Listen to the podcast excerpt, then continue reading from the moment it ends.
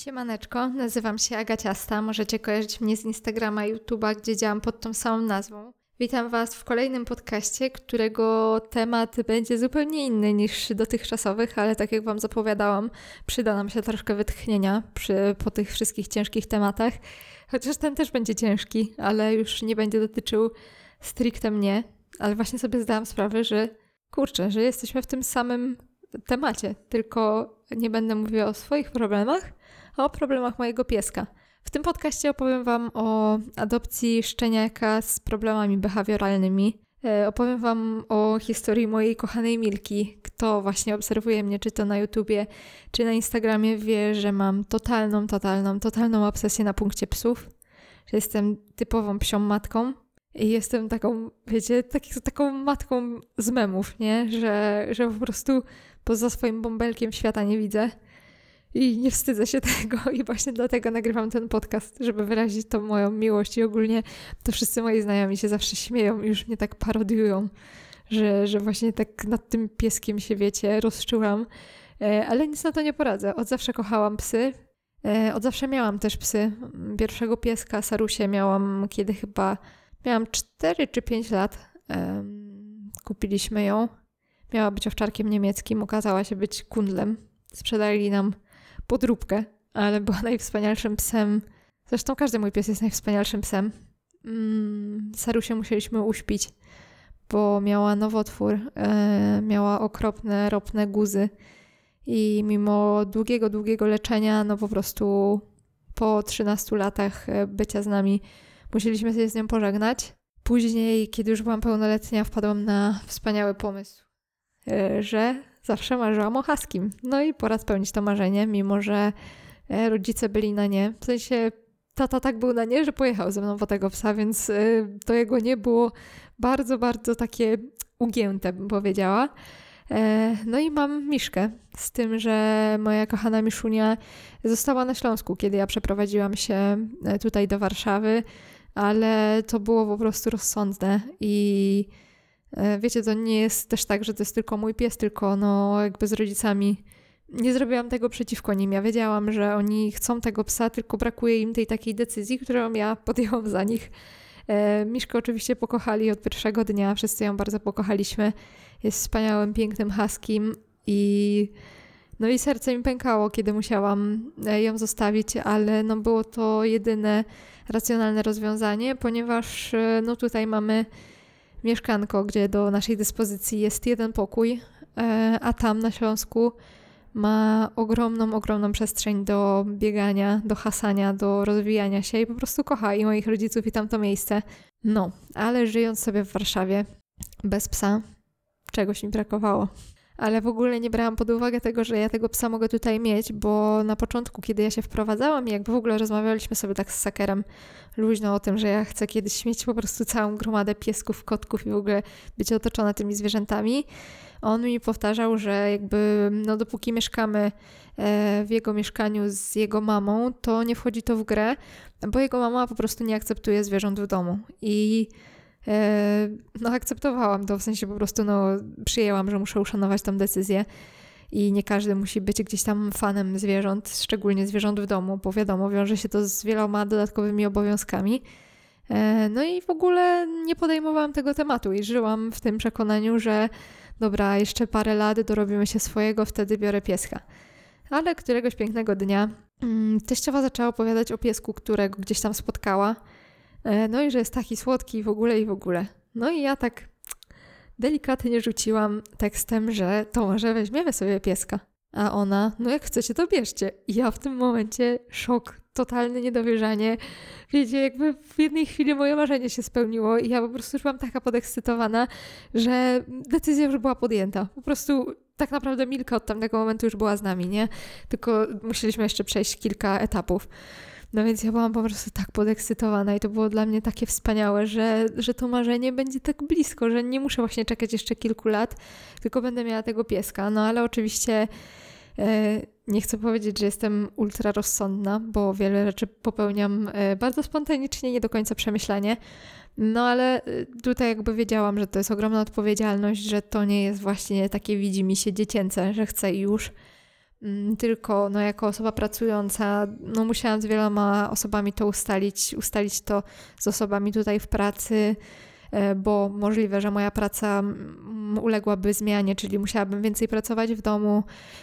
Musiałam właśnie porozmawiać z zarządem, czy oni zgadzają się, żeby ten pies na przykład pojawiał się tutaj u nas w firmie, no bo wiadomo, że my pół życia spędzamy w firmie, więc chcąc nie chcąc, no ten piesiu byłby z nami. Musiałam oczywiście właśnie z teściową przede wszystkim poważnie o tym pogadać. Musiałam przede wszystkim pogadać z Sakerem, który nie chciał psa, ale chciał mojego szczęścia. I do dzisiaj mu to zawsze wypominam, w sensie śmieję się po prostu z niego. I robię często takie memy, że stary nie chce psa, Aga Ciasta i tak kupuje psa, stary i pies, no i ich zdjęcia jak leżą przytuleni w łóżku. No i tak to wszystko się potoczyło. Byłam pewna, że chcę adoptować psa, że jakby miałam to marzenie, żeby mieć husky'ego i to była jedyna rasa, o której zawsze marzyłam i to marzenie spełniłam i ja nigdy nie miałam tak, żebym, wiecie, uważała rasowego psa za w jakiś sposób lepszego i w ogóle dla mnie takie... No nie będę o tym gadać, dobra, bo się za bardzo popłynę, wiecie o co mi chodzi. Więc chciałam kundelka, byłam pewna, że chcę teraz komuś pomóc, uratować komuś życie. I pojechaliśmy, jak to było, poczekajcie. Najpierw zadzwoniłam do Fundacji Judyta, z której jest właśnie nasza Milka i umówiliśmy się na wizytę. Ja mam teraz strasznie pomieszane w głowie, jak to wszystko się działo. W każdym razie po jednej wizycie tam w schronisku, kiedy właśnie miałam podjąć tą decyzję, który pies wraca z nami, co było, Boże, to było tak ciężkie. Wiecie, widzicie przed sobą 100 szczeniąt i wy musicie zdecydować, które zostają w tej klatce, a które bierzecie do siebie i to no arcytrudne. Na szczęście intuicja Sakera nam pomogła. Kiedy zobaczył Milkę, Milka była chyba w jednej z ostatnich klatek, które zobaczyliśmy, zakochał się w jej brwiach i myślał wtedy, że to jest generalnie coś wyjątkowego. Milka jest takim typowym kundlem, takim podpalanym, czarnorudym, wiecie, taki najbardziej klasyczny kundel, ale Saker, jako niekoniecznie jakiś znawca psów, myślał, że to jest coś wyjątkowego i stwierdził, że właśnie te brewki go oczarowały, no i on był za tym, żeby właśnie to była nasza Milka. Oczywiście wtedy jeszcze to nie miała być Milka, nie mieliśmy imienia, nie mieliśmy w ogóle żadnych takich wytycznych. Nie jechaliśmy tam z jakimś, nie wiem, wiecie, dokładnym opisem tego psa, jakiego my chcemy, ani płeć nas nie obchodziła. Jedyne, na czym nam zależało, to żeby to nie był bardzo duży pies. No właśnie ze względu na warunki mieszkalne, żeby to po prostu było dla tego psa komfortowe i dla nas komfortowe. No i właśnie padło na Milkę. Później była wizyta przedadopcyjna i później już po, no nie wiem, około 3 tygodniach od tej pierwszej wizyty mogliśmy pojechać po naszego pieska i jakby wszystko miało już być z górki. I ja wydawało mi się, że jestem doświadczona, jeśli chodzi o opiekę nad psami, no bo jakby miałam już styczność z 2 szczeniakami, no z Miszką to tak już totalnie bardzo, bo jakby byłam jej taką główną właścicielką, więc wszystkie te obowiązki nad szczeniakiem gdzieś tam na mnie spoczywały, opłata weterynarza, bla bla bla. No ale... Różnica jest taka, że zarówno Sara, jak i Miszka są wychowywane, w sensie były wychowywane na Śląsku, gdzie mamy ogromny ogród i te pieski mogą swobodnie cały dzień sobie latać po dworze. I wiedziałam, że będzie różnica. Tego byłam pewna, że będzie różnica, ale nie sądziłam, że aż taka. I ogólnie jako właścicielka 2 wcześniej psów zdrowych psychicznie, nie sądziłam, że psy mogą mieć takie problemy, jakie miała Milka. I tutaj dochodzimy do sedna tego odcinka. W ogóle tak się rozgadałam, ale o psach to po prostu mogłabym gadać bez przerwy. Milka miała lęk separacyjny, miała bardzo poważne problemy behawioralne i absolutnie to nie są żadne wtyki, w sensie nie chcę jakoś obrażać w jakiś sposób schroniska, bo ja wiem, że tego typu instytucje robią wszystko, co mogą, żeby tym psom było lepiej. No ale nie da się po prostu takiemu psiakowi w schronisku zapewnić takich warunków, żeby on miał zdrowy, taki pełny rozwój. No też nasza Milka urodziła się razem ze swoim rodzeństwem pod kontenerem i przez 3 tygodnie były te szczeniaki uwięzione pod tym kontenerem, żywiły się no nie wiem, była z nimi ich mama, więc może miała mleko, może nie. Leżały w swoich odchodach, więc pewnie tymi odchodami się żywiły. Były w dramatycznych warunkach. To był też, Milka urodziła się na początku lutego, więc to były mrozy i cudem tylko te pieski przeżyły. No i po tych 3 tygodniach właśnie trafiły do schroniska. My Milkę braliśmy, kiedy ona miała 2 miesiące, braliśmy ją w kwietniu. No więc 2 miesiące ten piesek miał po prostu przesrane i w przenośni i dosłownie. I nie byłam świadoma, że to aż tak duże piętno na nim gdzieś tam wywoła. Pierwsze problemy zaczęły się, kiedy właśnie po tym takim błogim okresie kilku dni, kiedy ja sobie wzięłam wolne, żeby poświęcić jej jak najwięcej czasu. Powiedziałam, że ona będzie przestraszona, że to jest w ogóle nowa sytuacja i dla niej, i dla mnie zresztą. Więc siedziałam sobie w domku i się nią opiekowałam i w ogóle byłam przeszczęśliwa. Ona była cudownym szczeniakiem, była taka oddana i to było takie mega urocze, że ona mnie nie odstępuje na krok. Do momentu aż nie zdałam sobie sprawy, że to jest problem, że to wcale nie powinno być tak, że ten pies jest ode mnie uzależniony. No i ten problem pojawił się jakoś kilka dni po tym, jak ona była u nas i kiedy ja musiałam na dłużej po prostu gdzieś wyjść, a pies wpadał w szał i w histery, kiedy ja nawet szłam siku i znikałam mu z oczu, więc nie było w ogóle mowy o tym, że ja wyjdę poza mieszkanie. I to nie było, takie szczekanie, bo wiele psów, po prostu nie podoba im się, że ich pan czy pani wychodzi, ale Milka robiła rzeczy po prostu niebezpieczne. Rzucała się na ściany, wyła tak, że po prostu opadała z sił. I kiedy my podejmowaliśmy jakieś takie próby, właśnie, żeby ona się przyzwyczaiła, że jednak nas nie będzie cały czas, to kończyło się strasznie. Ona dostawała krwawych biegunek, mimo że my zostawialiśmy ją na początku, w sensie pierwsza próba, czy tam 2, to było 15 minut. I ona raptem w te 15 minut była w stanie, dostać krwawej biegunki, totalnie opaść sił, rzucać się na drzwi. Wiemy to, bo zostawialiśmy kamerki, żeby widzieć, co ten pies robi. No i zdaliśmy sobie sprawę, że problem jest bardzo, bardzo duży. Kolejnym problemem było to, chociaż on wyniknął troszkę później, bo na początku wiadomo, że ona się załatwiała 20 razy w ciągu doby i te podkłady były wszędzie i ja czuwałam, żeby to wszystko szybko sprzątać. Więc ten problem, do którego dojdę, pojawił się troszkę później, ale ja byłam zdezorientowana, byłam załamana, bo nie wiedziałam totalnie, co ja mam robić z takim psem. Co zrobić, żeby jej pomóc, a nie zaszkodzić. I zgłosiliśmy się do behawiorystki i spotkanie z behawiorystką, nie wiem, w sensie pokonaliśmy ten problem. Nie wiem, czy to do końca jest gdzieś tam zasługa tego behawiorysty. Na pewno trochę dał nam wskazówek, więc super. W każdym razie Milce zostały przepisane leki uspokajające i po tym, jak weszła na tą terapię lekową, leków uspokajających, zaczęliśmy powoli uczyć się tej samotności i to była tak żmudna praca, bo to było tak, że na przykład kiedy ona dostawała jeść i rzucała się na to jedzonko, to ja się odsuwałam od niej o 3 metry. I później odsuwałam się na 5 metrów, Później zamykałam drzwi z pokoju na czas, kiedy ona jadła. Później, i to to nie było dzień po dniu, tylko to były kroki, 1 krok w tygodniu tak naprawdę, a ja jestem taka niecierpliwa, więc dla mnie to był koszmar. Ja traciłam cierpliwość, w sensie nie ze względu na to, że ten piesek sobie nie radzi, tylko że ja sobie nie radzę z tym, że ja nie robię wystarczająco dużo, że właśnie gdzieś moje błędy do tego wszystkiego doprowadziły. I generalnie było ciężko, w sensie ja jestem człowiekiem, który musi mieć styczność z ludźmi, który musi codziennie wychodzić do tych ludzi, angażować się w różne sprawy, a byłam zamknięta z tym psem, bo go się nie dało zostawić i w ogóle to nie wchodziło w grę, że Milka zostanie sama w domu, bo po prostu mogłaby stracić życie. I w porozumieniu z tą behawiorystką mimo wszystko zaczęliśmy podejmować próby zostawiania jej samej. I to były, w sensie dla mnie, ja bardzo mocno wierzyłam w to, że to ma jej pomóc i że to jest wszystko dla jej dobra, ale Saker, który jest totalnie wrażliwy, dla niego to była katorga, bo mieliśmy tą kamerkę i zostawialiśmy tego psa. Mieliśmy nauczyć ją po prostu taką metodą szokową i ja nie wiem do końca, do dziś, czy to jest w porządku, czy nie dało się tego zrobić jakoś inaczej.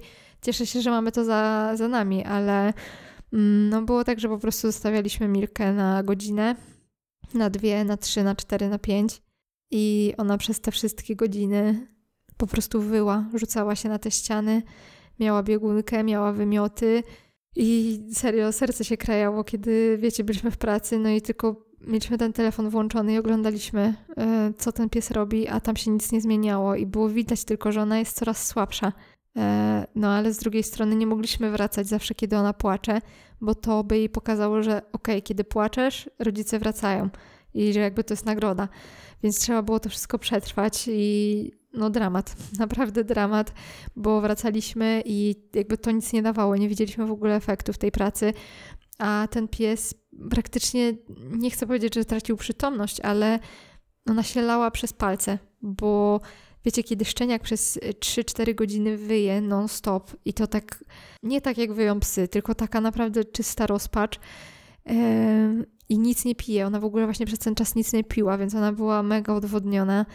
No i ty wiesz, że kolejnego dnia musisz jej zrobić to samo i to było serio takie trudne. Ja wiem, że osoby, które może nie żywią jakichś dużych uczuć do zwierząt, będą się pewnie śmiały, że o Boże, ludzie mają takie problemy, a ty się takim czymś przejmujesz. No tak, przejmuję się, bo dla mnie pies nigdy nie był i nie będzie, wiecie, dodatkiem do mojego życia, tylko jak ja go biorę, jak ja chcę mu odmienić życie, to on jest częścią tego mojego życia i jest ogromną częścią mojego życia i chcę, żeby on miał jak najlepiej. A tutaj widziałam, że tak naprawdę igramy z, wiecie, z jej życiem. No to był drobny, mały szczeniak, który był wyczerpany już po tych początkach jej życia. I jeszcze to teraz, kiedy my jesteśmy bezradni wobec tego. No ale z czasem naprawdę zaczęło przynosić to skutki. I na przykład Milka po 3 godzinach ciągłego wycia kładła się na 5 minut. I była cisza przez 5 minut. I później to było 8 minut. I wiecie, jakby narastał ten czas, narastały te godzinki, kiedy ona rzeczywiście się uspokajała. I staraliśmy się zawsze robić tak, kiedy ona się uspokajała po tych kilku godzinach, żeby na przykład wrócić i jej pokazać, że kiedy ona jest cicho, kiedy ona jest grzeczna, kiedy jest spokojna, wtedy rodzice wracają, żeby jej się tego wszystko dobrze kojarzyło. No, technik behawioralnych poznaliśmy przez ten czas mnóstwo i jakby czytaliśmy, słuchaliśmy, oglądaliśmy wszystko, co mogło nam pomóc. Naprawdę bardzo się angażowaliśmy w to wszystko. No i udało się. Na ten moment naprawdę jest spokój. Milka niczego nie niszczy, niczego nie gryzie, nie płacze za nami, kiedy wychodzimy. No więc bardzo, bardzo się cieszę. No i co mogę Wam polecić, jeśli też macie taki problem, po prostu cierpliwość, ale na pewno też zwróćcie się do specjalisty, bo wierzę, że jest mnóstwo dobrych behawiorystów, którzy Wam po prostu pomogą i nie róbmy takich rzeczy na własną rękę, bo właśnie możemy tylko zaszkodzić nieświadomie. A co do problemu, który pojawił się właśnie później, o którym też mówiłam, proszę wrażliwe osoby, żeby opuściły to miejsce i nie słuchały. Kolejny bardzo poważny problem behawioralny, który właśnie jest wstydliwy, w sensie był wstydliwy dla nas. Milka jadła swoje odchody. W momencie, kiedy nie daliśmy rady, wiecie, w danej chwili od razu tego sprzątnąć, kiedy ona się jeszcze załatwiała w domu, bo była przed szczepionkami i tak dalej, więc nie mogła tak swobodnie wychodzić na dwór, to było tak, że ona od razu praktycznie tylko robiła i odwracała się i zaczynała to jeść, więc kiedy my nie widzieliśmy tego momentu, że ona zaczyna się załatwiać i już nad nią nie staliśmy, żeby jak ona tylko skończy, żeby ją wziąć, podnieść i w ogóle posprzątać po niej, no to niestety zdarzało się i zdarzało się to bardzo, bardzo długo i tak naprawdę dalej jest ten problem, tylko że teraz ona już jakby, wiecie, ma swój schemat, już jest powiedzmy dojrzałym pieskiem, ma ponad rok, generalnie jest wspaniałym psem i jakby teraz tak naprawdę, kiedy ten wiek szczenięcy i te wszystkie problemy minęły, tak naprawdę dopiero możemy się tym psem tak w 100% nacieszyć i nie martwić się właśnie o to, że coś jest nie tak znowu, że coś trzeba robić, że jej czegoś brakuje i tak dalej, tylko widzimy, że jest szczęśliwa, że wszystko jest okej, że gdzieś tam i psychicznie, i fizycznie po prostu się odbudowała, ale no, ten problem był i był ciężki i w sumie nie rozwiązaliśmy go. W sensie nie byliśmy w stanie go rozwiązać, bo rada behawiorystki była taka, żeby no, pilnować jej, kiedy to robi, żeby od razu sprzątać, żeby ona nie miała tej możliwości i żeby na nią nie naskakiwać, kiedy ona to robi. Wiecie, żeby ona tego nie nie kojarzyła, że to jest coś zakazanego, bo wtedy będzie to robić intensywniej, szybciej i w ogóle. No ale tak naprawdę nic nie pomagało i pomogło dopiero to, że ona przestała się załatwiać jak szczeniak, czyli kilkanaście razy dziennie, a zaczęła jak po prostu dorosły pies 2 czy 3 razy dziennie i jakby mamy to wszystko wpasowane w naszą dobę. I po prostu są ułożone spacerki godzinowo i my wiemy, kiedy jej się chce. Ona też już ma swoje godziny i po prostu jakby wszystko jest tak unormowane i wydaje mi się, że teraz jest normalnie. I czemu o tym mówię? Nie dlatego, żeby się żalić, bo Milka jest najwspanialszym psem, jakiego mogłam sobie wymarzyć i jestem szalenie szczęśliwa i to mówiłam też już nieraz, ale... Ja nie bez powodu sobie ją wytatuowałam. Moje tatuaże, wszystkie dotychczasowe, bardzo dużo dla mnie znaczą i Milka nie pojawiła się tylko dlatego, że po prostu jest moim psem, bardzo ją kocham, ale Milka pokazała mi, że to jest coś, po co ja się urodziłam. W sensie, że ja chcę się otaczać tymi zwierzętami i ja chcę im pomagać. I ta jej przygoda ze schroniskiem i to wszystko dało mi takie pierwsze prawdziwe marzenie życiowe, poza oczywiście założeniem własnej rodziny i tak jakby o tym to zawsze marzyłam, ale tak zawodowo, nie wiem jak to określić, no jak mogę to wprost powiedzieć, bo to nie jest żadna tajemnica, że chcę założyć swoje schronisko albo swoją fundację, jakby nie mam jeszcze, wiecie, nie mam żadnego biznesplanu, bo to jest bardzo gruby interes i jakby gruba inwestycja i to wszystko w ogóle trzeba przemyśleć. Ja nie mam na ten moment o tym zielonego pojęcia i przede wszystkim nie mam pieniędzy, a nie chcę robić tak, że ja coś zakładam i żeby po prostu opłacić pierwszą fakturę za podkłady, ja muszę błagać ludzi, tylko marzy mi się, wiem, że to jest może jak ktoś się śmiać, ale ja w to naprawdę wierzę i robię wszystko, żeby tak było. Mam nadzieję, że kiedyś będę na tyle bogata, że te moje stałe przychody po prostu pozwolą mi na to, że będę mogła się poświęcić pomaganiu i pracy charytatywnej. I tak jak mówię, nie mam żadnych jeszcze, nie wiem, wyobrażeń, jak to wszystko ma wyglądać, bo nie wiem, czy to ma być schronisko takie państwowe, czy to ma być fundacja, czy może, jeśli w ogóle nie to, czy to może będzie dom tymczasowy, ale Milka i to jej towarzystwo i to, jak ona wiele daje mi szczęścia i jak wiele szczęścia daje mi to, że właśnie odmieniliśmy to jej życie i uratowaliśmy to jej życie i to jest dla mnie takim sensem. W sensie poczułam taki sens życia prawdziwy, że rzeczywiście jesteśmy w stanie komuś pomóc i komuś ratować to życie i ja chcę to robić na większą skalę. I właśnie ten tatuaż mi to ma codziennie przypominać, że wstawaj o tej 6 rano i rób przed pracą dużo dodatkowych rzeczy albo nie kładź się o 22, jak pójdziesz o 1 spać, to i tak się wyśpisz, bo i tak możesz spać trochę dłużej i popracuj dodatkowo, bo co z tego, że ja sobie zarobię na swoje życie, na swoje utrzymanie i na swoje potrzeby. Dla mnie to nie jest wystarczająco satysfakcjonujące. To jest absolutne minimum dla mnie pójść do pracy i zarobić swoją stałą pensję. Ja chcę robić więcej, bo potrzebuję więcej pieniędzy, bo potrzebuję ich na pomaganie na większą skalę. I no nie chcę tutaj właśnie mówić, o Boże, jaka jestem hojna, pracowita i w ogóle zajebiście, bo też wydaję kasę na głupoty i wiem, że no jakby teraz jako już młody przedsiębiorca, dumnie to brzmi, wiem, jakie to jest wszystko skomplikowane i na pewno działanie na większą skalę jest 100-kroć bardziej skomplikowane, więc nie rzucam się na głęboką wodę, wierzę, że na to wszystko przyjdzie czas. I ten podcast w sumie ma wam powiedzieć, jak bardzo kocham zwierzęta. Nie no, tak naprawdę to chciałam wam pokazać tą historię, bo ja pokazuję Milkę praktycznie codziennie na moim Instagramie i jakby podkreślam to, jak ja ją kocham i w ogóle jakie to jest wspaniałe i że te adopciaki są naprawdę takie wdzięczne.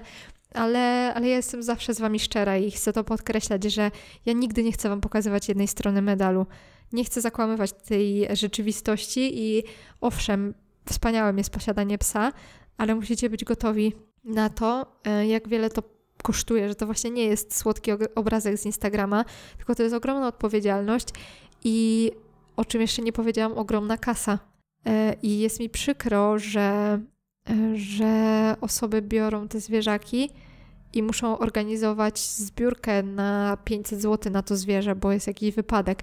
I ja nie chcę ocenić, bo ja nikomu nie chcę patrzeć w portfel, ale no właśnie, my nie możemy brać odpowiedzialności za kogoś, jeśli nie jesteśmy w stanie mu zapewnić tego bezpieczeństwa pełnego, a też wiąże się to po prostu z odpowiedzialnością finansową, więc no to nie jest rozwiązanie po prostu wziąć psa i później musieć prosić innych, żeby pomagali przy nim i finansowo, i czasowo.